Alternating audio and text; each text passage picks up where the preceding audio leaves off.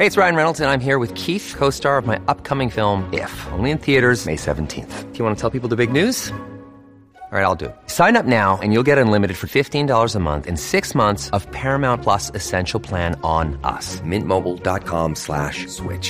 Upfront payment of $45 equivalent to $15 per month. Unlimited over 40 gigabytes per month. Face lower speeds. Videos at 480p. Active Mint customers by 531.24 get 6 months of Paramount Plus Essential Plan. Auto renews after 6 months. Offer ends May 31st, 2024. Separate Paramount Plus registration required. Terms and conditions apply if rated PG.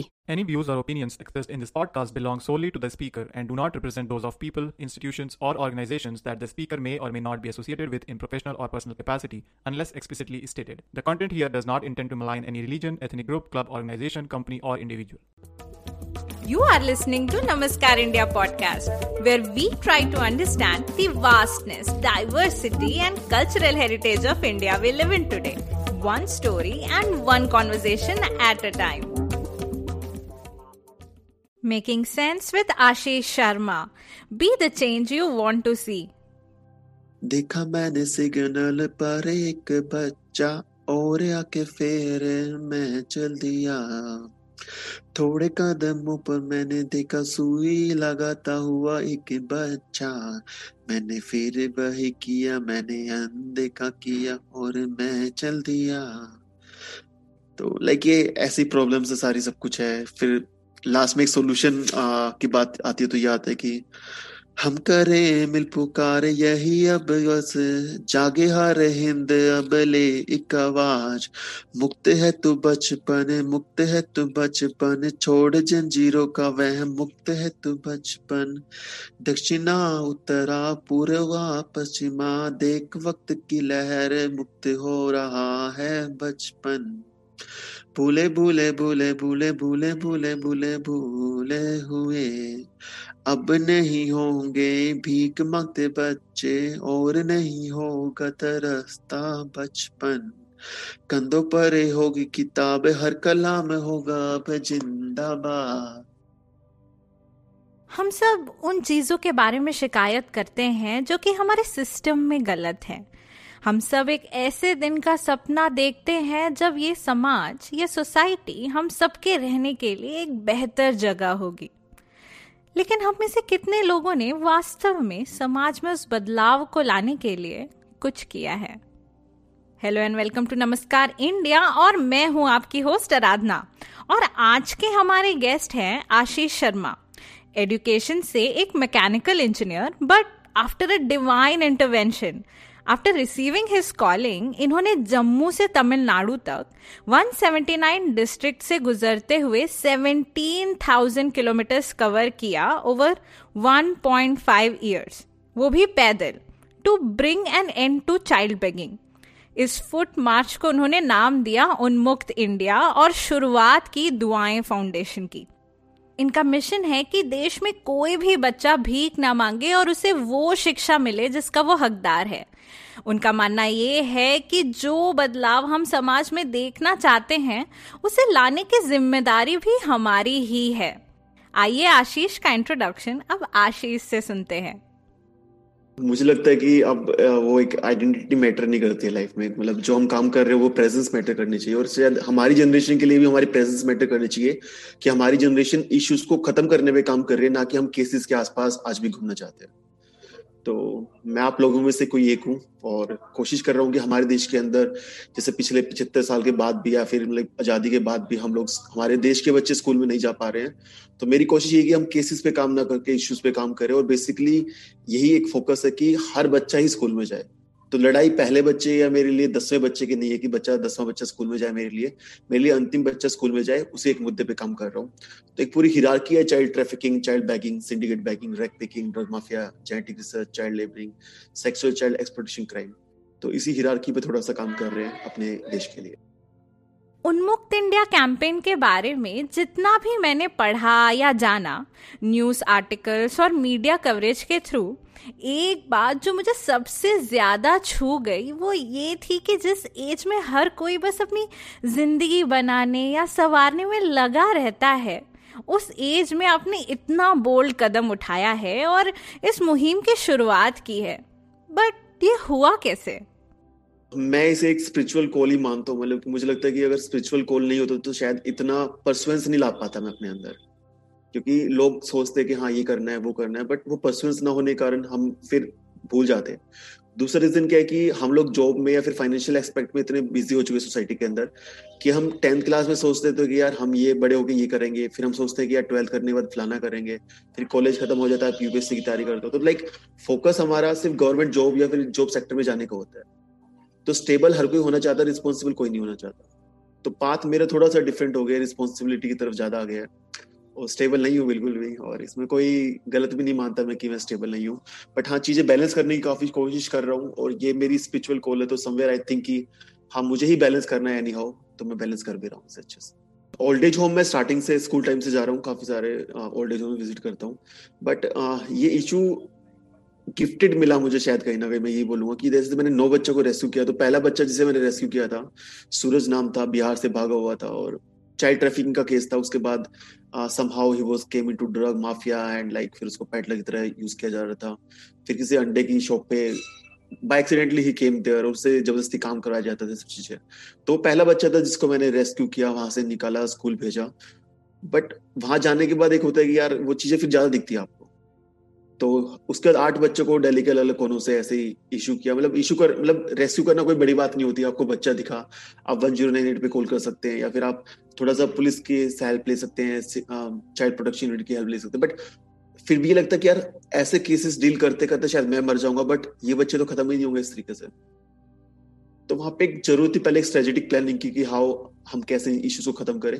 तो 8 महीने मैंने इस पर अच्छी खासी research की और तभी मैंने फाइंड आउट किया कि पूरी हायरार्की इस तरीके से काम करती है, फंक्शन कर रही है और कैसे इस पे काम किया जा सकता है। फिर लकीली हुआ है कि मैं दिल्ली से वृंदावन नंगे पैर गया था 22 जून 2017 और एक मंदिर में बैठा हुआ था। It was my totally spiritual को, लाइक किसी ने मुझे पुश किया, किसी से बोला अंदर से कि तुम निकल जाओ, और घर आया तो लाइक वो कन्विक्शन कृष्ण भगवान की थी मेरे लिए कि like I didn't have to push my parents much कि हाँ मुझे ऐसे से कुछ करना है। तो लाइक क्रिश्चियन पाथ बनाता गया, मेरा काम सिर्फ उस पाथ पे रहना था और मैं अपने पाथ पे ही हूँ और पाथ पे चल रहा हूँ। आपने कहा कि आपने इस बारे में 8 महीने रिसर्च करी और एक हायरार्की आइडेंटिफाई करी, उसके बारे में थोड़ा डिटेल में बताइए।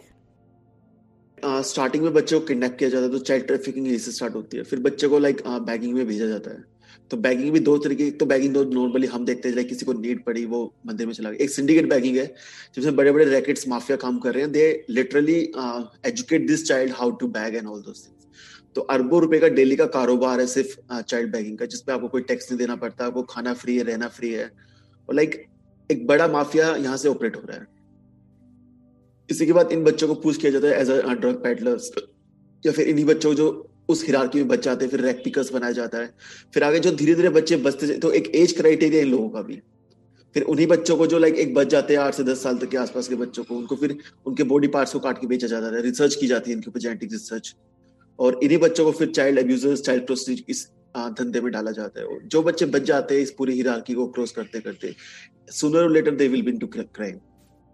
तो 68% मुझे लगता है कि this crime, where ever this crime is happening, 68% they are this people responsible for this. तो मुझे लगा कि आप पूरी हिरार्की को छेड़ नहीं सकते अगर, बट आप चाइल्ड बैगिंग को खत्म कर सकते, ये पॉसिबल है। तो चाइल्ड बैगिंग जैसे ही खत्म होती है तो 68% ये हिरार्की भी टूटती है और 68% क्राइम भी खत्म हो सकता है। और मुझे लगता है कि यहाँ से पुलिस वालों की जो भी 8 घंटे की जा सकती है। तो एक इशू एक है, बट काफी सारी चीजें आपस में लिंक्ड अप है, तो लाइक इफेक्टिव है। मतलब ऐसी चीजें नहीं कि हम कर नहीं सकते, आपकी इंटेंशन मैटर करती है कि आप करना चाहते नहीं करना चाहते, और करना चाहते तो हाँ पॉसिबल है। अपने कैंपेन का नाम आपने उन्मुक्त इंडिया रखा और आपकी फाउंडेशन का नाम है दुआएं। I am sure in words के पीछे कोई डीप मीनिंग छुपी हुई है। दुआएं लाइक बचपन से लाइक पेरेंट्स सिखाते हैं कि आप अच्छा काम कीजिए, दुआएं मिलेंगी, और दुआएं असर करती है। तो we won't go into the spirituality factor, but कुछ ऐसा होता है कि आपको जब आप कुछ अच्छा काम करने निकलते हैं तो एक्चुअली में दुआ ही असर करती है। तो यही से कॉन्सेप्ट सिखाने का था कि अगर हम इस फाउंडेशन के थ्रू एक दुआ वर्ड भी अगर कोई बोलता है तो उसके मन में एक पॉजिटिव इम्पैक्ट ये रहे कि हाँ I have to like do something good from my own side. तो दुआ फाउंडेशन अपने आप में एक वो चीज है, जब आप उसको सुनेंगे, पढ़ेंगे या आप बातचीत भी करेंगे तो लाइक आप पुश होंगे अपने आप कुछ पॉजिटिव करने के लिए।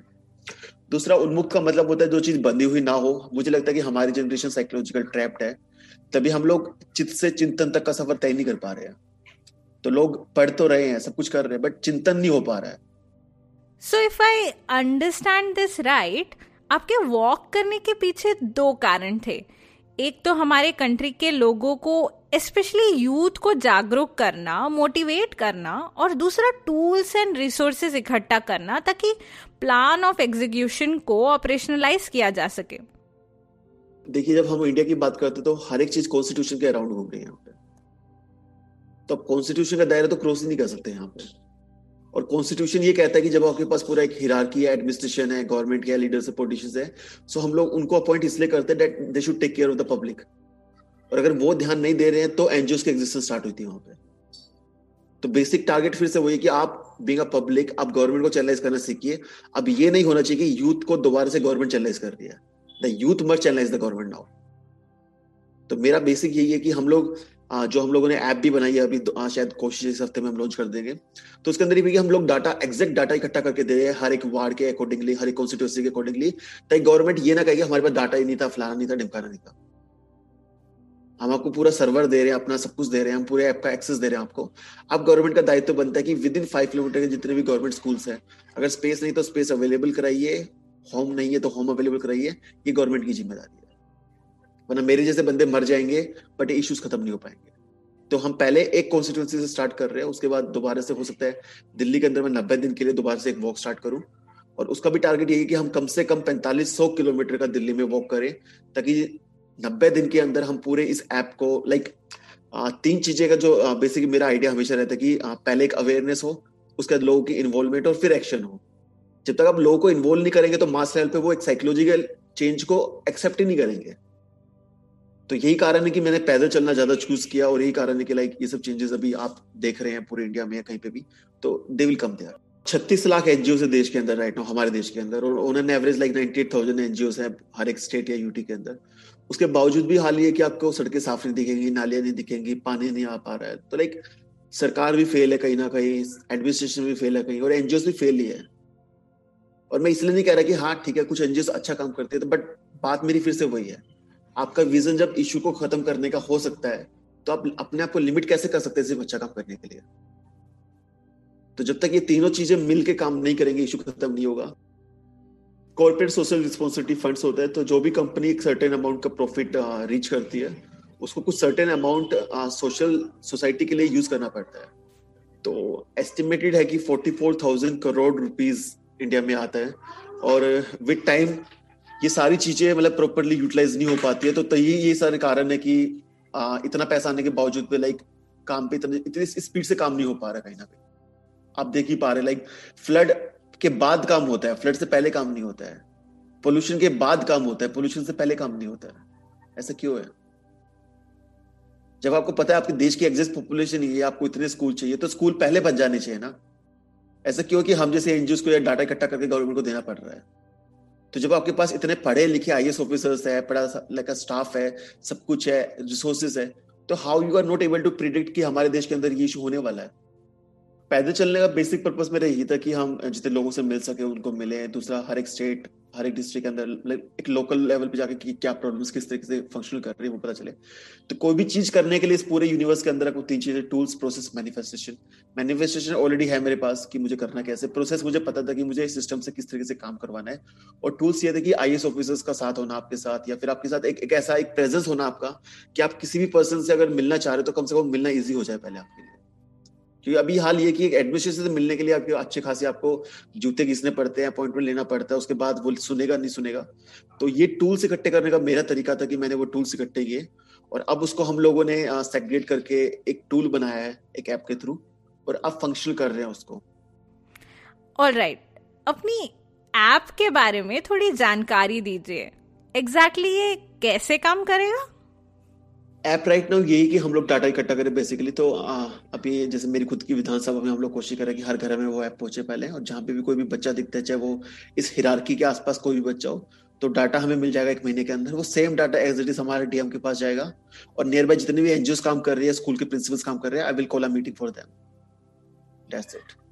उसके बाद हम पूरी दिल्ली के 70 विधानसभा में काम करेंगे. पहली ऐप है जो जिसपे अभी काम चल रहा है राइट नाउ. दिल्ली चैप्टर में आउटपुट आते हैं हम पूरे देश के अंदर इस ऐप को लॉन्च कर देंगे. उसके बाद पूरे इंडिया में जो भी आउटपुट आता है सबके सामने रहेगा। और उसके बाद एक मैग्निफिकेशन के ऊपर मैं काम कर रहा हूँ। लाइक अगर कल को आराधना का मेरे पास जैसे फोन आता है कि आप जैसे भिलाई जाके अगर मुझे फोन करें कि आशीष भिलाई में एक बच्चा दिखा है जो हैंडीकैप है फॉर एग्जाम्पल, तो आपने मुझे सिर्फ एक बच्चे के लिए फोन किया, बट मैं क्या करूंगा, मैंने भिलाई नहीं, मैंने पूरे देश के अंदर 744 डिस्ट्रिक्ट है जो राइट नाउ, मैंने डिस्ट्रिक्ट को के अंदर एक सर्वे करवाया पूरे इंडिया के अंदर, आराधना के नाम से कैंपेन लॉन्च किया। अगले महीने अब मैंने CSR को इकट्ठा यूज किया। तीसरे महीने डॉक्टर्स, साइंटिस्ट, सब लोगों के हेल्प से हम लोगों ने हाथ, पैर, कान, नाक जो भी अरेंज करा सकते थे वो अरेंज कराया। चौथे महीने उन लोग बच्चों को गिफ्ट कर दिया। तो एट प्रेजेंट मेरे देश के अंदर कोई भी हैंडीकैप नहीं है। उसका फायदा क्या होगा कि जितनी भी एनजीओस उस पर काम कर रही होगी उनका विजन पूरा हो गया, तो जिसका विजन ही नहीं है उसकी एग्जिस्टेंस नलिफाइड कर दी हम लोगों ने। तो ऐसे ही हर एक इशू को पकड़ना है, मैग्नीफाई करना है, चैनलाइज करना है, खत्म करना है। इतनी टेंशन नहीं पाल ली कि आपके मरने के बाद भी अगला जन्म लेना पड़ेगी, वो इशू खत्म करना पड़े।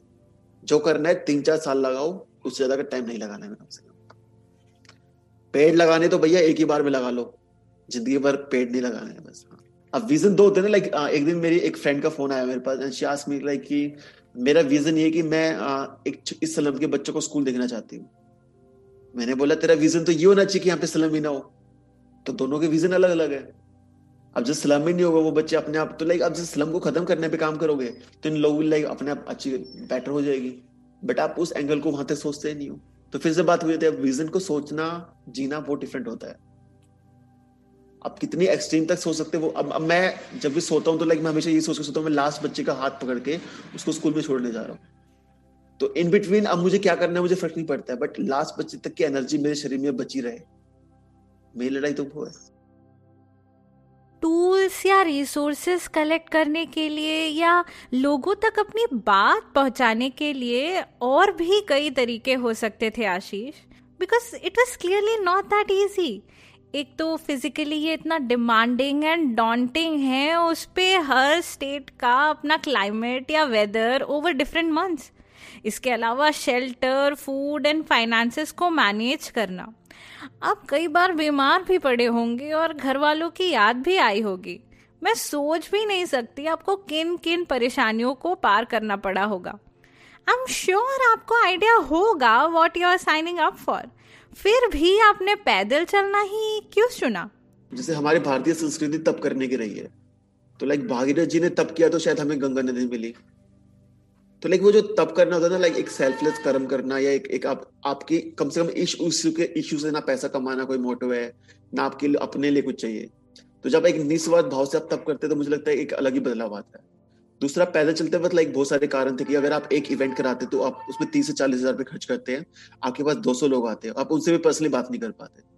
बट डेली अगर 700 से 1,000 रुपये खर्च कर रहा हूँ और इस इतने पैसे के अंदर मैं 5 से 10,000 लोगों से मिल पा रहा हूँ, तो लाइक मेरे उस वॉक की इंटेंसिटी शायद मैंने 100 गुना बढ़ा दिया आपके एक इवेंट से ज्यादा। तो पैदल चलते हुए आप 30 से 40 किलोमीटर चल सकते हैं, आपको लोग पढ़ते हैं, देखते हैं, बातें करते हैं। और instead of asking to people come and meet you, you should go where people are already there. अब कहीं पे स्कूल में असेंबली हो रही है, अगर वहां पे मैं एक्सीडेंटली चला जाता हूँ तो मुझे 5,000 बच्चों को इकट्ठा करने के लिए जरूरत नहीं पड़ी। मुझे सिर्फ अपना बताना है कि करना क्या है, एंड दैट इज मोर एक इंस्पिरेशन चीज, क्योंकि वहां पे आपको जजमेंट नहीं मिलती है, ना आपको लोग जज करते हैं, ना आपको लाभ लोग जज करते हैं। तो लाइक वो जो एक शॉर्ट ड्यूरेशन का इम्पैक्ट होता है ना तप वाला, वो वहीं पे ज्यादा देखने को मिलता है इफेक्टिवली। दूसरा, पैदल चलते हुए आप इतने स्कूल कॉलेज कवर कर सकते हैं जितना प्लानिंग के साथ नहीं कर सकते। तो 581 डेज के अंदर like I met more than crore of people, I think more than that happened. Railway station, bus stop, airport, railway station, malls, market, Durga Puja हो रही तो लाइक मैं उनके पंडाल में चला गया। तो लाइक रावण का दशहरा चल रहा है तो like I went on the stage, I gave my message. तो लाइक मैंने चीजें प्लान नहीं की, I just went, I utilise the mass जो वहां पे ऑलरेडी था and it bring out. So तो एक काफी बड़ा इम्पैक्ट जो यहाँ से आना था वो आया। दूसरा, लोगों से बोलता हूँ पैदल चलते तो पैदल ही चलिए, क्योंकि पैदल चलते तो आपको बहुत सारी चीजें देखने को मिलती है, ऑब्जर्वेशन बेटर होती है, आप इंडिया को समझ पाते हैं, आप बहुत कुछ चीजें समझ पाते हैं। और यही से शायद लगता है कि स्पिरिचुअल जर्नी स्टार्ट होती है, क्योंकि मुझे लगता है कि जितने भी कम्युनिटीज बने लाइक आदि शंकराचार्य, स्वामी विवेकानंद, गुरु गोविंद सिंह, नानक देव, मोहम्मद पैगंबर, गौतम बुद्ध, महावीर, जीसस, इन सब लोगों ने पदयात्रा तभी की। तो they were as a messenger, they walked throughout India and other corners of the world, and actually the community started from here only. तो धर्म तो सनातन ही है, but जितनी भी उसके बाद communities बननी start हुई यहाँ से, they came from here itself by a walk. काफ़ी उम्दा थॉट आशीष, और जहाँ तक कि मैं समझती हूँ अकेले वॉक करने से हमको एक अपॉर्चुनिटी मिलती है खुद से कॉन्वर्सेशन करने की, रेट्रोस्पेक्ट करने की। हम अपनी सांसों को महसूस कर पाते हैं और अपनी सराउंडिंग से कनेक्ट कर पाते हैं। इन शॉर्ट, और ज़्यादा प्रेजेंट एंड माइंडफुल भी बनते हैं।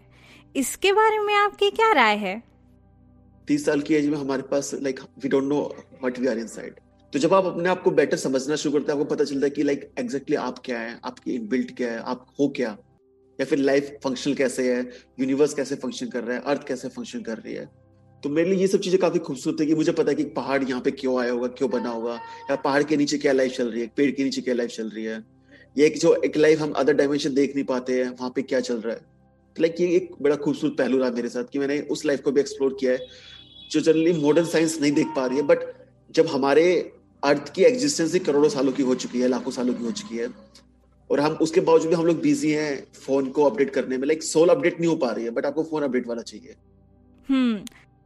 सो 1.5 साल में 17,000 किलोमीटर, हाँ, covering so many states and union territories. किस सीक्वेंस में कवर किया आपने? Jammu, Himachal, Punjab, Haryana, Rajasthan, Gujarat, Daman, Diu, Silvassa, Maharashtra, Goa, Madhya Pradesh, Uttarakhand, UP, Bihar, Sikkim, Assam, Arunachal Pradesh, Nagaland, Manipur, Mizoram, Tripura, Meghalaya, Paschim Bengal, Jharkhand, Chhattisgarh, Orissa, Madhya Pradesh, Telangana, Karnataka, Kerala, Tamil Nadu, Puducherry, Andaman Nicobar, Punjab and Delhi. Wow, you are quite a traveller. तो अब अगर मैं आपसे पूछूं कि आपके लिए ट्रैवल की डेफिनेशन क्या है, आपका क्या जवाब होगा? मुझे लगता है कि something that can make you have a conversation with yourself, that is travelling. But हम लोग क्या होता है ना, अगर आपको समुद्र दिखा तो समुद्र को देख के एक अलग ठोटा आता है, दूसरे समुद्र को देखो दूसरा ठोटाएगा। तो the link setup between you and the sea, वो कन्वर्सेशन ट्रैवलिंग है मेरे पॉइंट ऑफ व्यू से। बट हम लोग जिस तरीके से अभी इतने ट्रैवलर ब्लॉग्स और ये फलाना ढिमकाना लोग आगे, मेरी आज भी हिम्मत नहीं है मैं अपने नाम के आगे ट्रैवलर लगा लूं, या मेरी आज भी इतनी हिम्मत नहीं हो पाई मैं अपने आपके नाम के आगे स्पीकर लगा लूं। तो ठीक है यार, यू अचीव समथिंग। तो आप अपने आप को उस प्लेटफॉर्म पे एकदम से मत डालिए कि आप ट्रैवलर बन गए, आप एक छोटी सी स्टेट कवर करते हैं, आप अपने नाम के ट्रैवलर लगा लेते हैं। तो ट्रैवलर तो आप बाय बर्थ हो चुके होते हो, बट आप अपने पहचान ही नहीं पा रहे हो what is actually travelling means. तो जो लिंक ऑफ कन्वर्सेशन सेटअप होता है, दैट इज एक्चुअली ट्रैवलिंग मेरे हिसाब से। अगर मैं एक पत्थर को देख के मेरी छत पे बात करूं तो मेरे लिए वो भी ट्रैवलिंग है। तो जरूरी नहीं कि मुझे हिमालय में जाके ट्रैवलिंग करनी पड़ रही है तो मैं अपने नाम के आगे ट्रैवलर लगाऊंगा। No, even if you are sitting at your home terrace, आप एक पत्ते से देख के बात कर रहे हैं, आप एक पानी से बूंदों से बात कर रहे हैं, तो वो भी ट्रैवलिंग है। तो आप उस ट्रैवलिंग के एसेंस को वहां पे पहचानिए कि ट्रैवलिंग एग्जैक्टली होती क्या है। वरना फिर वही होगा कि आप चीजें देख रहे हैं, 4 फोटो खींची, 4 फोटो डाली, वहां पे आपको लाइक्स मिल रही है, सब चीजें, बट लाइक्स से क्या करेंगे आप जब किसी चीज से इशू खत्म नहीं हो पा रहा है? उस लाइक से क्या करेंगे? दूसरा भी जो ट्रेंड हाल ही में चल रहा है, इन्फ्लुएंसर्स वाला ट्रेंड, मुझे तो आज तक नहीं समझ में इन्फ्लुएंसर्स होता है क्या है। मतलब कोई लॉजिक ही नहीं है। अच्छे खासे किसी के 5-10 हजार फॉलोअर्स है इंस्टाग्राम पे, तो ही इज अ इन्फ्लुएंसर। जब अपने देश के अंदर आप एक बच्चे को खाना नहीं खिला पा रहे तो कहां से इन्फ्लुएंसर हो गए? आप अपने देश के अंदर किसी चीज को खत्म नहीं कर पा रहे, आप अपने घर के बाहर झाड़ू नहीं लगा पा रहे हैं, आप कहां से इन्फ्लुएंसर हो गए? तो आप उन लाइक्स का इंस्टाग्राम का चार्ट डालेंगे तो वो चीजें समझ में नहीं आती थी। जनरेशन क्यों भाग रही है बिना इन्फ्लुएंसर? आपने कितनी सुंदर बात कही आशीष। आप travel mentally, physically and spiritually सब तरह से कर सकते हैं, भाव सच्चा होना चाहिए। खैर, ये बताइए कि इंडिया ने आपको क्या सिखाया इस वॉक के दौरान? हर एक स्टेट ने कुछ ना कुछ दिया है। किसी ने मुझे खुद को माफ करना सिखाया, किसी ने जजमेंट ना करना सिखाया, किसी ने रोना भी सिखाया, किसी ने हंसना भी सिखाया। तो मुझे लगता है हर एक स्टेट ने अपने आप एक खूबसूरत चीज है। एक वहां पे एक लैटिट्यूड लॉन्गिट्यूड आपको ऐसा मिलेगा कि जब आप लैटिट्यूड क्रॉस करते हो, खड़े होते हो, तो आपकी बॉडी अलाइन होती शायद अपने साथ। तो शायद मुझे वो अलाइनमेंट मिल चुकी है, या फिर हो सकता है कि मैं नॉलेज ना चाहते हुए मैं विजडम की तरफ अपने आप पुश हो रहा हूँ। हिमाचल के अंदर मैंने अपने आप की स्ट्रेंथ को ज्यादा मेजर किया, क्योंकि I am not a hilly person कि मैं जा रहा हूँ वहाँ पे, और वहाँ पे पहाड़ों पे मैं 30-40 किलोमीटर का मैंने अच्छा खासा स्ट्रेच किया है। फिर याद है मुझे 13.5-14 घंटे की बारिश के अंदर भी मैं पैदल चला हूँ, क्योंकि मुझे लगता है अगर ये बारिश मेरा हौसला तोड़ देगी तो शायद फिर मेरी वो क्या है, फिर मेरा सफर क्या है, मेरा विजन क्या है। तो वो बारिश के अंदर चलना और वो काफी सारी ऐसी चीजें रही कि उसने तो मुझे लगता है हिमाचल ने मुझे एक ऐसी स्ट्रेंथ दी कि मुझे पता था कि मेरे विजन को कैसे पुश करना है। मुझे मेंटली खुद को स्टेप आगे कैसे करना है, माइंडसेट कैसे तय करना है। तो हर एक स्टेट ने आपको कुछ ना कुछ ऐसा दिया है। तो मुझे लगता है कि हर एक स्टेट में ऐसा कुछ है जो कुछ डिफरेंट देता है, हमें बनाता है। खाना पीना ये सब चीजें अलग है, बट आपको एक प्रिंसिपल ऐसा हमेशा मिलेगा किसी स्टेट से जो आपको इंसान बनाता है कहीं ना कहीं। आई एम श्योर इस वॉक ने आपको कई लोगों से कनेक्ट किया होगा, कई लोगों के कांटेक्ट में आए होंगे आप। इससे आपका नेटवर्क तो काफी बड़ा होगा, राइट? लोग मुझे हर एक तरीके के मिले, पूरा हर एक तबका मिला, अलग अलग तरीके से। तो that was most beautiful thing about this walk कि आप पैदल चलते वक्त आप रिक्शा वाले से मिलते हैं, चाय वाले से, गरीबों से मिलते हो, आप IAS से मिलते हैं, IAPS से मिलते हो, मिनिस्टर से मिल जाते हो। मुझे तो बहुत सारे मिनिस्टर रोड पे मिल गए थे। तो ऐसा हुआ है कि मिनिस्टर रोड पे मिल जाते हैं आप तो, और ठीक है। और लाइक सड़कों पे भी सोया हूँ मैं 5-star होटल्स में भी रुकना हुआ इस पूरे के अंदर, किसी के घरों की छत पे भी रुका हूँ मैं, मच्छरों में भी रुका हूँ मैं। और तो लाइक रुकना भी अलग, गवर्नर्स हाउस में रुका हूँ, सीएम हाउस में रुका हूँ। तो लाइक जैसी जो चीज मिली एक्सेप्ट की मैंने। फोन में अभी 8300 अराउंड कॉन्टेक्ट हैं, तो कुछ तो पड़ता ही है। अभी किसी का फोन आता है तो लाइक सबको पता है कि ये बंदा कहीं ना कहीं किसी को कनेक्ट करा सकता है, और बाय टचवुड ऐसा होता है कि हाँ, मैं किसी ना किसी को किसी से कनेक्ट करा सकता हूँ। जैसे कि हमने बात की, या तो हम सब एक स्टेबल लाइफ, जॉब, पैसों के पीछे भाग रहे हैं, या लाइक्स के पीछे, या दूसरों से वैलिडेशन की तरफ भाग रहे हैं। क्या हम एक शैलो लाइफ जी रहे हैं, हमारे आसपास की सब रियलिटीज को इग्नोर करते हुए? ये सच्चाई है कि हम बहुत शैलो लाइफ जी रहे हैं। लाइक बहुत सारे ऐसे यूथ है, जैसे आपको पता है अभी राइट नाउ, तो लाइक आपके पास करोड़ों फॉलोवर्स है, सब कुछ है, बट आपके पास 1% आप कमा ही नहीं पाए पूरी लाइफ के अंदर जिससे आप खुल के बात कर सके, ओपनली बात कर सकते। तो सोसाइटी ने हमें इतना होलो बना दिया कि हम हर पॉइंट पे पहले जजमेंट करते हैं। किसी को नहीं पता कि कौन कैसा सफर तय कर रहा है अपने अंदर, बट हम लोग सीधा बंदे को जज करते हैं, और वो जजमेंट ही बंदे को इतना मार देती है कि बंदे सुसाइडल केस अगर आप देखेंगे इंडिया के अंदर तो लाइक बढ़ते जा रहे हैं। तो पहली चीज ये कि आप जज करना छोड़े किसी भी चीज को, किसी भी लोगों को, बचपन से लेके आज तक। इवन अगर आप ये इंटरव्यू राइट नाउ सुन रहे हैं तो इसके अंदर कितने सारे मीडियम इन्वॉल्व थे। आपको मीडियम बनाया गया इस इंटरव्यू को लेने के लिए भी, और मुझे एक माध्यम बनाया गया इस इंटरव्यू को देने के लिए भी।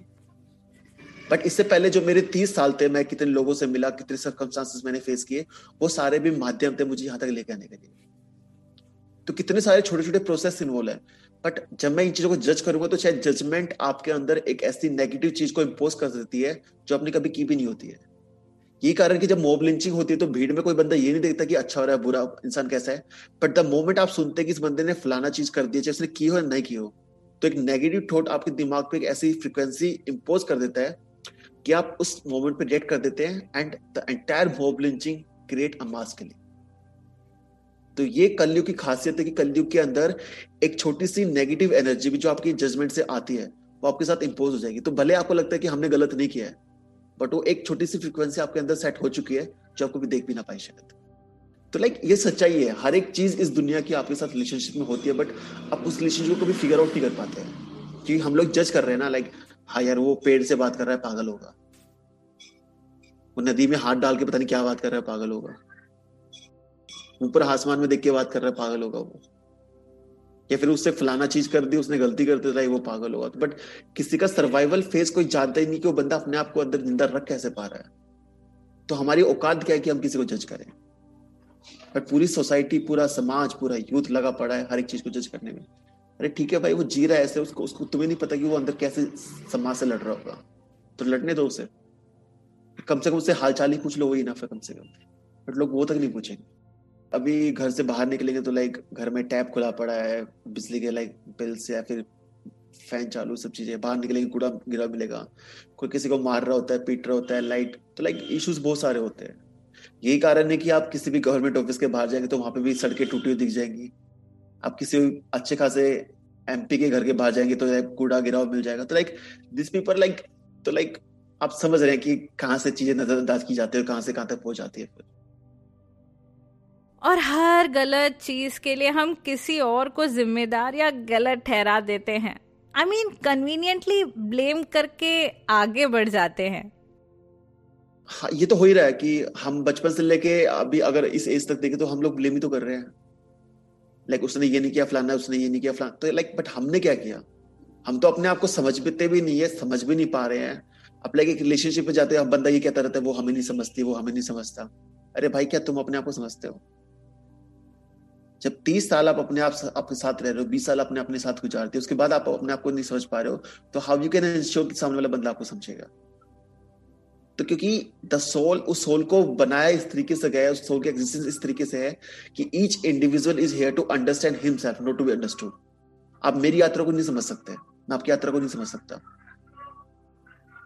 बट मैं माध्यम हूँ कुछ चीजों को समझाने के लिए, कुछ इश्यूज को समझाने के लिए, और आप माध्यम हो कुछ चीजों को मैग्नीफाई करने के लिए। तो ये चीजें समझी जा सकती है। बट अपने देश को कोई पर्सन ले नहीं पा रहा है, अपनी फैमिली को कोई पर्सन ले नहीं पा रहा है, लोग हक जता नहीं पा रहे हैं। अब ये हक जताना ही तो है कि मेरी गली गंदी पड़ी हुई, मैं गली साफ करना चाहता हूँ, बट लोग हक ही नहीं जताना भूल गए। तो ऐसा मुझे लगता है कि सोसाइटी नॉर्म्स इतने हैवी हो गए हैं हम लोगों के ऊपर कि पूरी दुनिया शैल होती जा रही है। तो जब हम युग की बात करते हैं, लाइक सनातन, मतलब आप चारों युग से हम जैसे ट्रैवल करते हो यहाँ तक आए हैं, तो पहले युग में स्पिरिचुअलिटी एक्सट्रीम पे गई, लाइक लोग खुश रहते थे अच्छे तरीके से। फिर धीरे सोसाइटी ने हमारे इमोशंस को खत्म किया, अब मेंटलिटी को खत्म कर दिया है, अब हर कोई पैसे के पीछे भाग रहा है। बट पैसे का क्या करेंगे जब अर्थ ही नहीं रहेगी? तो लाइक वो सब एक्सपेक्ट पे हम काम ही नहीं कर पाए। तो लाइक वो हक जताना जरूरी है कि अगर पेड़ कट रहा है तो वो पेड़ भी मेरा है, सड़क पे कुछ चीजें गलत हो रही तो वो भी मेरा है, कहीं पे नल खुला हुआ तो नल भी मेरा है, क्योंकि धरती तो मेरी है। और जब सभी चीजें आप धरती से ले रहे हो तो आपका है क्या? यहाँ पे कुछ भी नहीं है। हम लोग को एग्जैक्ट पता ही नहीं कि विजन होता क्या। पहली बात तो ये है, हम लोग गोल्स एम में ही सेटल्ड इतने हो जाते हैं कि उससे बियॉन्ड कोई सोचने जाता है। जब आप एक्चुअली विजन जीते हो तो लाइक आप एंटायरली पर्सन ही डिफरेंट बन जाते हैं। क्योंकि मेरे भी एक टॉलरेंस लेवल है और मैं भी कभी कभी टूट जाता हूँ, क्योंकि आप कितना लड़ेंगे, और जब आप एक चीज से लड़ना चाहते हो तो उसमें 7 इश्यूज और एड ऑन हो जाते हैं। फिर आपकी पर्सनल लाइफ मैसअप हो रखी होती है, वहां पे आप फाइनेंशियली अपने आप से कॉप अप नहीं कर पाते, कभी कभी होता है कि लाइक पॉकेट में 5 रुपए भी नहीं होंगे आपके। बट विजन में होता है कि आपको विजन को सिर्फ सौंपना होता है, बाकी टेंशन विजन की होती है। बट ये सब चीजें तभी समझ में आती है जब आप स्पिरिचुअली इन्वॉल्व होते हो उसके साथ। तो लाइक इस विजन के साथ भी रिलेशनशिप मेंटेन करना बड़ा टफ होता है। ओके, अब बात करते हैं कम्युनिटी वाइड सोशल कॉजेस की अवेयरनेस के लिए, जो इवेंट्स या एंड सेलिब्रेशंस ऑर्गेनाइज किए जाते हैं। कई सारे एनजीओज इसमें इन्वॉल्व होते हैं। आपको वो कितने इम्पैक्टफुल लगते हैं? साल में 365 दिन, 366 दिन हो ये गया कि 366 दिन के अंदर आपको कम से कम 350 दिन ऐसे मिलते कि आज फलाना डे है, कल टिपकाना डे है, आज चश्मा डे है, आज ब्रेसिस डे है, आज ये लीड लगा रखे तो ये वाला डे भी है, ऑयल डे है, टी शर्ट डे है। लाइक इतने डे बना दिए ना, तो लाइक डे सेलिब्रेट करने में रह गए लोग। तो इश्यू तो दिख ही नहीं रहा है किसी को। एक दिन करके क्या है? अगर वो एक दिन आपको 365 दिन की जिम्मेदारी ना सिखा पाए, फिर क्या फायदा है? अगर एक दिन पोल्यूशन दिवस, एक दिन आप ट्री प्लांटेशन डे कर रहे हैं और आप 365 दिन पेड़ ही काट रहे हैं, तो उस दिन की अहमियत क्या रह गई? अभी सबको पता है दिल्ली का पोल्यूशन इतना है ज्यादा बढ़ रहा है अभी राइट ना, और उसके बावजूद भी अभी दिवाली लाइक देखा मैंने काफी सारे नेताओं ने छोटे छोटे पुतले बनाए फिर भी जला रहे हैं। भाई आप क्यों जला रहे हो? रहने दो। क्या कहीं किसी शास्त्र में लिखा हुआ है कि पुतला दहन जरूरी है? नहीं लिखा हुआ। क्या सच में ऐसा हुआ होगा कि भगवान राम जब आए थे लोगों ने बम पटाखे फोड़े थे? नहीं फोड़े थे। तो आप क्यों चीजें थोप रहे हो हमारे ऊपर? ऐसा मैं सोचता हूँ कि अगर आपको नाली ही बनानी है तो पहले आप नाली का सर्वे कीजिए पूरे इंडिया के अंदर, आप नाली बना दीजिए एक बार में, तो कम से कम आपको उस इश्यू पे कम से कम 10 साल तक तो काम नहीं करना पड़ेगा।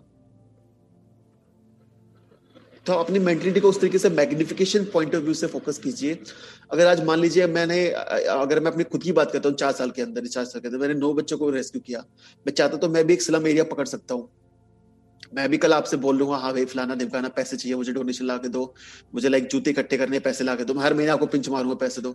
आप खुश हो कि आप मुझे पैसे दे रहे हो, मैं खुश हूं कि मुझे कुछ पैसा बच भी रहा है प्लस इन बच्चों को जा रहा है। बट 3 साल के बाद पॉपुलेशन इतनी बढ़ चुकी है कि उस एक छोटे से स्लम एरिया के अंदर उतने बच्चे दोबारा से आ गए हैं, और मेरे पास आज भी उतने ही बच्चे हैं, पर हर महीने मैं आपसे उतने पैसे दे रहा हूँ।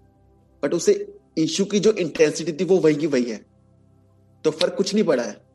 ये बातें कहने की कि आप छोटा सा लाइक अपने आप से अच्छा काम करते रहिए, इनफ इनफ। भाई इनफ अब नहीं है, वो पहले इनफ था, आज नहीं है इनफ। वो इस दौर में मटका नीचे से टूटा हुआ है, आप थोड़ा सा अच्छा काम कीजिए, मटके से निकल जाएगा।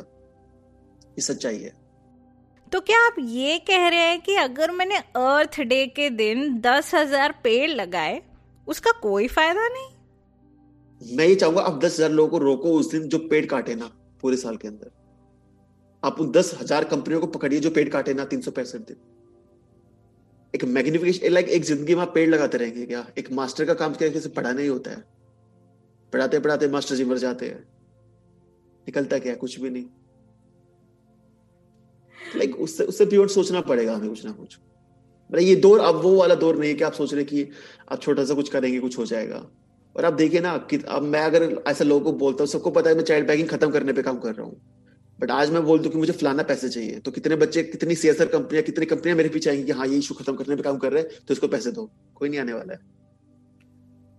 सबको पता है जिस दिन देश के अंदर हर बच्चा स्कूल जाएगा तो जितनी भी एनजीओज बच्चों पे काम कर रही है उनकी एग्जिस्टेंस खत्म हो जाएगी। तो 10 लाख एनजीओज की एग्जिस्टेंस खत्म हो जाएगी अगर हर बच्चा स्कूल जाता है तो। इंटरेस्टिंग। अब मुझे ऐसा क्यों लग रहा है कि कहीं ना कहीं हम सबको कंडीशन किया गया है, ये विश्वास दिला दिया गया है कि हम सबके लिए कुछ नहीं कर सकते, बस एक के लिए ही कर सकते हैं। Like a marketing gimmick. ये थॉट जानबूझ के डाला गया है हमारे दिमाग में, जानबूझ के, कि आप अपने आप को देख ही ना पाए। मैं हमेशा एक चीज बोलता हूँ कि what is the extreme level of thought that you can think every day in your life? आप आज अगर एक छोटे से एक पौधे पर देखते कि एक पत्ता हो गया, अगले दिन 2 पत्ते, तीसरे दिन 3 पत्ते, तो एक दिन ऐसा भी है अगर आप सोच रहे हो कि उस एक पेड़ के ऊपर 10 करोड़ पत्ते होंगे। तो जब आप वो सोच सकते तो आप ये क्यों नहीं सोच सकते? तो लेवल ऑफ थॉट है वो आपका खुद का होता है, बट आप उस दायरे को सोच ही नहीं पाते हैं। अब मैं अगर सोचूं तो एक मिडिल क्लास फैमिली का बंदा 4 दीवार में कैद था, 4 दीवार से कभी फैमिली के साथ हरिद्वार चला गया, वैष्णो देवी चला गया, बट उसके बियॉन्ड भी दुनिया थी। तो जैसे निकला एक गांव दिखा, गांव से जिला दिखा, जिला से एक शहर दिखा, शहर से एक स्टेट दिखी, स्टेट से एक देश दिखा, और देश के अंदर flora fauna culture custom religious फलाना फलाना पता कितनी कम्युनिटीज क्या कुछ दिखा, बट ये मेरी हंगर अब खत्म नहीं हुई यहाँ पे। तो मे बी जैसे मेरे देश के अंदर हर बच्चा स्कूल जाएगा, मैं शायद फिर से बैग उठा के पूरे वर्ल्ड के एक वॉक पे निकल जाऊंगा और मुझे पता है मुझे उस यात्रा से क्या चाहिए। कई बार हमें ऐसा लगता है कि चलो यार मैं तो काफी बिजी हूँ तो खुद तो ऑन ग्राउंड कुछ कर नहीं सकती, लेकिन इस कॉज को सपोर्ट जरूर कर सकती हूँ, डोनेशन देके, चैरिटी करके। ऐसा क्योंकि मेरे साथ कई बार हुआ है। आई डोंट नो, शायद इस तरह मैं अपना गिल्ट कुछ कम कर रही हूँ।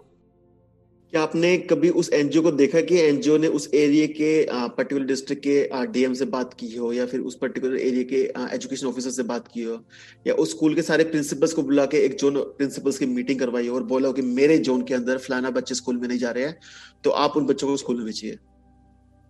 The government is there to take care of each and every individual. अगर गवर्नमेंट वो काम नहीं कर पा रहा तो इसका मतलब कॉन्स्टिट्यूशन का पालन नहीं हो पा रहा है।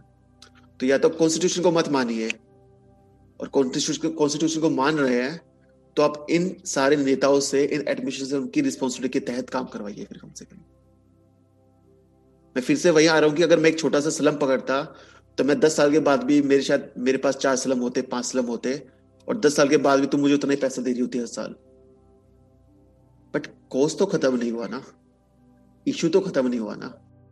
इतने सारे इश्यूज आप कैसे काम करेंगे? तो बेटर ये नहीं कि आप एक राक्षस को खत्म कीजिए ताकि कम से कम 999 राक्षस तो बचे आपके पास। अब आप मान लीजिए अगर आप 10 इश्यूज के लिए पैसा देती हैं, अगर मान लो एक इशू नहीं रहा तो आपको 9 के लिए पैसा देना पड़ेगा, कल को 8 रह जाएंगे तो 7 के लिए देना पड़ेगा। तो आप उस तरीके से सोच सकते हैं ना। आप कब तक 10-10 रुपए अलग अलग इशू के निकाल लेंगे और देते रहेंगे? बैठे के इशू को खत्म ही कर दो यार। तो वही एक मेंटलिटी जो हम सेटअप करना चाहते हैं कि we should more focus to add an issue, not to believe in just doing a good work. I think as a community we should be a bit conscious कि हम किन चीज़ों को बढ़ावा दे रहे हैं, what battles we are choosing to fight collectively in communities. मैं सनातन धर्म की बात नहीं कर रहा हूँ, कम्युनिटीज बहुत डिफरेंट वर्ड है। हम लोग इस पूरी, अगर आप हमारी जनरेशन की बात करें तो किसी को अभी ये नहीं पता है रिलीजन में कम्युनिटी में फर्क क्या है। रिलीजन तो सिर्फ सनातन ही है, कम्युनिटीज कुछ भी हो सकती है। तो कम्युनिटीज ने हमें पुश किया कि जब आप कोई पाप करते हैं, अगर आप कुछ गलत काम करते हो तो आप डोनेशन दे दीजिए, फलाना हो जाएगा। बट सनातन हमें ये नहीं सिखाता है। सनातन में बकायदा प्रॉपर प्रोसीजर है, दान किसे देना चाहिए, क्यों देना चाहिए, कैसे देना चाहिए। बट कम्युनिटीज ने हमें पुश कर दिया एक अलग से मार्केट खोलने के लिए इस चीज की, कि दान दे दो। क्या आपने देखा किसी मस्जिद गुरुद्वारे या फिर गुरुद्वारे तो फिर भी काफी चीजें कर रहे होते हैं, बट मंदिर हो गए, बड़े बड़े चर्चेस हो गए, इनके पास जो पैसा था क्या पब्लिक वेलफेयर में लगाती है? नहीं लगाती है कभी भी।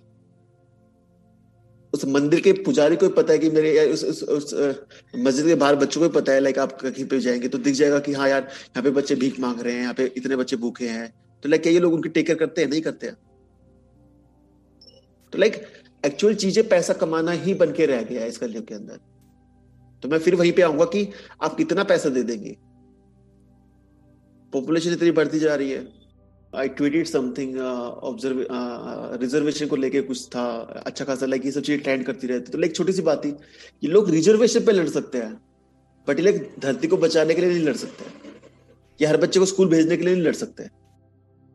आशीष, आप देश की यूथ में एक साइकोलॉजिकल रिवोल्यूशन लाने की बात करते हैं, एग्जैक्टली इसका क्या मतलब है? साइकोलॉजिकल रेवोल्यूशन उस तरीके से जरूरी है जब पूरा दुनिया, पूरा देश, हर एक गांव, हर एक तरीके के लोग इशू खत्म कर रहे हैं अपने आप। They are not getting dependent कि गवर्नमेंट कुछ करेगी तो हम कुछ करेंगे। नहीं, आज जरूरत है तो आप ही कुछ कीजिए, और एक बेटर तरीके से पॉजिटिव अप्रोच के साथ। आइए हम सब आशीष के द्वारा स्टार्ट की गई इस साइकोलॉजिकल रिवोल्यूशन का हिस्सा बने, चाइल्ड बेगिंग को बढ़ावा ना दे और ना किसी और को देने दे। Spread the word and be part of the change. इसके अलावा चलिए आज से हम सब अपने लेवल पे ट्राई करें उन प्रॉब्लम्स को खत्म करने की जो हम फेस कर रहे हैं, हमारा देश या ये वर्ल्ड फेस कर रहा है, instead of complaining about them. और अगर आप किसी ऐसे इंसान को जानते हैं जिसने अपना जीवन समाज की सेवा और सुधार में लगाया है, तो उसे तहे दिल से सपोर्ट कीजिए। Let us all magnify our thoughts and convert those thoughts and ideas into action and contribute back to the society in whatever way and capacity we can. Be kind, be mindful and be responsible. ऐसे ये कि यार हर चीज को accept करना सीखो। मतलब आप ये देखिए ना कि हम लोग एक्सेप्ट करने में लगे हैं कुछ एक पास्ट, प्रेजेंट, ये सब चीजें हैं, बट जब अर्थ का वजूद ही करोड़ों सालों का है तो खुद को यहाँ पे भी लिमिट मत कीजिए। तो अपने आप को जितना एक्सेप्ट कर सकते, जितनी नॉलेज एक्सेप्ट कर सकते हैं। कोई गलत भी बोल रहे तो उसको एक्सेप्ट कर लीजिए, बट उस पर वाद विवाद मत कीजिए। ठीक है, तू भी सही है तो खुश कर दीजिए किसी को, बट आप एक्सेप्ट कर लीजिए उस चीज को। क्योंकि कभी कभी ना लाइफ इतनी दौड़ रही है, भाग रही है कि हमें उस एक्सेप्टेंस की बेहद जरूरी है। और जब आप एक्सेप्टेंस देखते हो तो आपकी लाइफ में हर एक कदम पर एक्सेप्टेंस है। तो जब आप चीजों को एक्सेप्ट करना सीख जाएंगे तो आप अपने आप लोगों को जज करना भी छोड़ देंगे, आप गवर्नमेंट को जज करना छोड़ देंगे, और बेटर कि आप अपने आप को कर्म की तरफ अग्रसर करें थोड़ा बहुत। और कर्म करने का मतलब होता है कि आपकी सोच, आपका थॉट, इंटेंशन और एक्शन, ये तीनों चीजें अलाइन करनी चाहिए। ऐसा नहीं कि मैं सिर्फ सोच रहा हूँ कि हाँ यार मेरी हर बच्चा स्कूल जाए, उसके लिए मुझे कोशिश भी करनी पड़ेगी और मुझे एक अच्छा विचार भी लाना पड़ेगा, बट बिना भाव की ये सब चीजें अधूरी है।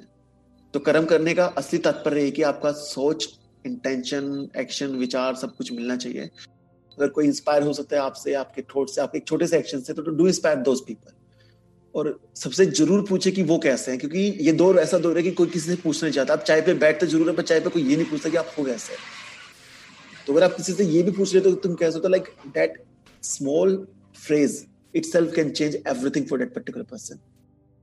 और जज करने की जितनी भी इंटेंसिटी है बिल्कुल खत्म कर दीजिए। जिस दिन आपकी जजमेंट कम हो जाएगी, आपके अंदर मैं छोटी दे रहा हूँ, आपकी ईगो अपने आप खत्म हो जाएगी। तो ईगो खत्म करने का तरीका ये कि जजमेंट बिल्कुल जीरो हो जाए। जब आप अपने आप से बात करना शुरू करेंगे तो मुझे लगता है आपको कोई भी चीज रोक सकती है। दूसरी चीज ये मत सोचिए कि मैं फलाना IAS बनूंगा, फलाना ऑफिसर बनूंगा, फलाना पैकेज पे आऊंगा तो मैं कुछ करूंगा। जिसे जो करना है ना वो उसी मोमेंट पे करेगा।